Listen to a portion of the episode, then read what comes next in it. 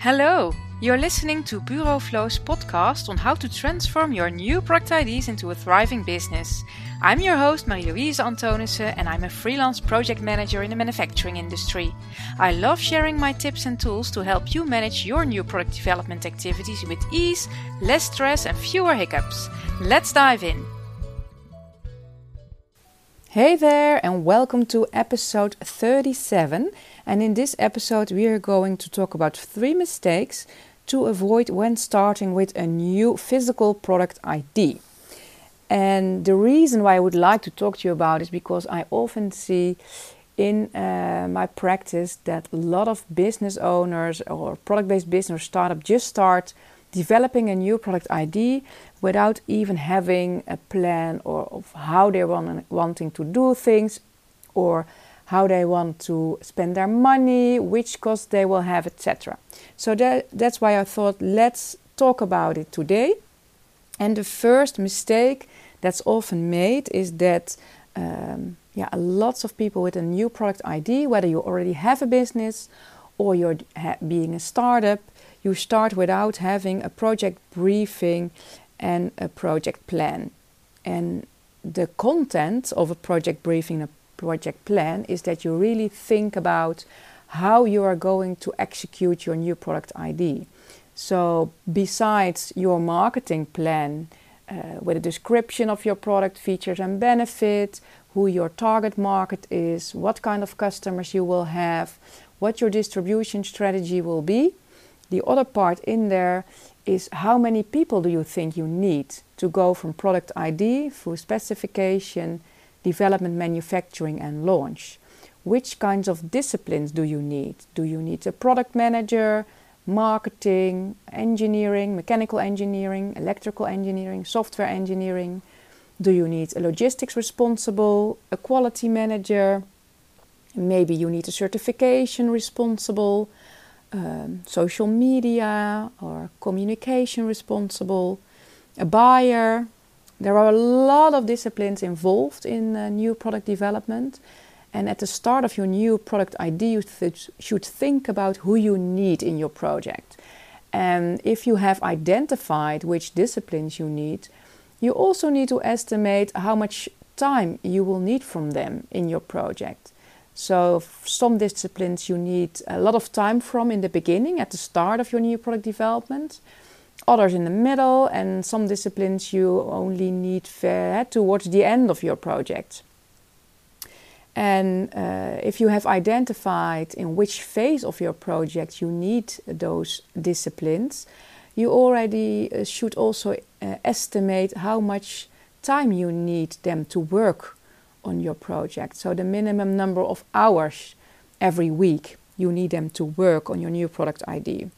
And you need to do this because you need to uh, create a budget um, for this uh, costs uh, in your project plan.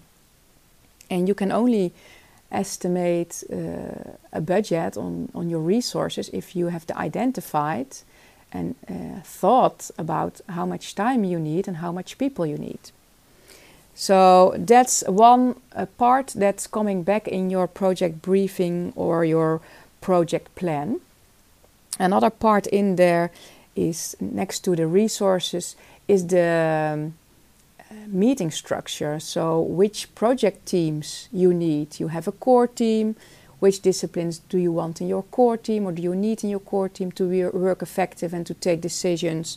What other project teams uh, do you need to set up? Maybe you need a separate project team with external parties, like suppliers or experts that supply expertise to you in your project because you cannot have all the knowledge in house, of course. So maybe you need a different project uh, team structure there and also define how much, how many times in the week you need to meet. Maybe it's once a week or bi weekly. Also, think about that. And also define in your project briefing if there are any any limitations or restrictions or assumptions uh, in your uh, product uh, development that you need to take into account. Maybe there are budget limitation or um, resource limitations, time restrictions that are fixed and you cannot change. Um, maybe the scope of your product is limited due to several reasons. All that kind of things you can mention in your project briefing. Now, the next uh, mistake, mistake number two, when uh, to avoid when starting with a new product ID, is that you start without having a detailed budget overview. And there are a lot of costs you don't think about in the beginning, but uh, you need to have them included in your budget overview to make sure that your new product ID is profitable. So, opening up an Excel file and entering all the costs you can think of from product ID through specification, your development activities, your manufacturing activities, and logistics and launch activities you need to, need to include in that project budget. So you can think of uh, different uh, sample stages, different uh, quantities of samples you need for your new product development. So, not only samples to approve, but also samples you need to send to certification, for example, or sales samples you need to uh, ship to sales agents or to stores to sell your product. You need to think about certification costs from notified bodies. You need to think of um, user manuals or installation manuals, and maybe also translation of these manuals, uh, marketing costs, social media ads costs, um, but also shipment costs because you need to DHL maybe a lot of stuff. Uh, all those kinds of details, unforeseen costs. You take a percentage, 10%, 20% of your budget as unforeseen costs. So you need to really look into uh, your detailed project budget at the start of your project and try to make those estimations as best as possible because high quality in is, of course, high quality out during your project. You are not surprised by uh, unexpected high cost you didn't think about because you really thought about it in the beginning very well. And then the third mistake to avoid when starting with a new product ID is that you start without detailed project planning.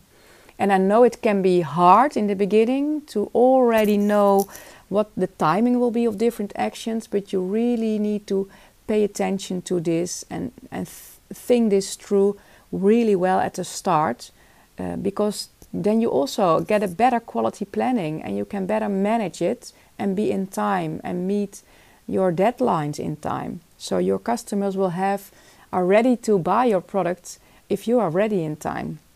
In, in your detailed project planning, make sure to include even the, the, the smallest tasks. So also include there the shipment time of samples and the review time.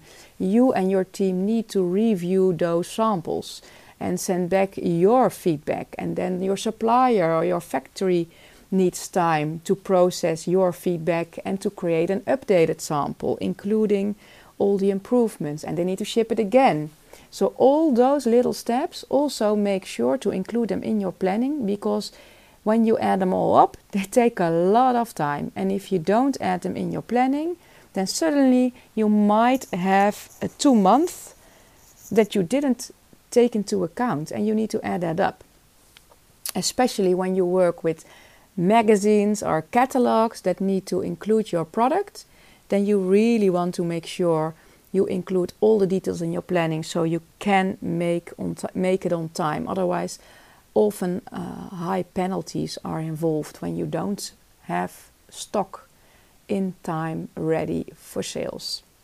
So those are three mistakes to avoid when starting with a new product ID.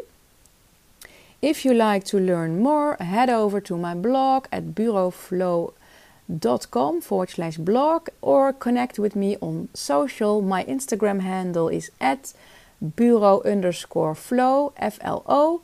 And I also post uh, tips uh, on social, project management tips or new product development tips. So make sure to don't miss anything and uh, hope to connect with you on one of those platforms or on my website. And uh, see you there and s- until the next episode. Thanks for listening, and I wish you fun in transforming your new product ideas in a thriving business.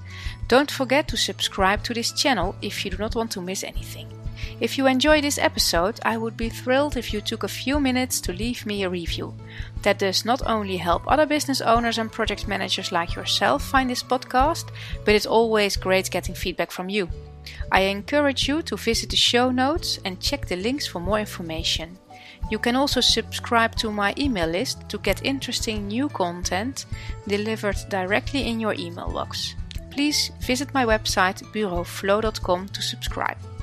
Thanks for listening. Take care.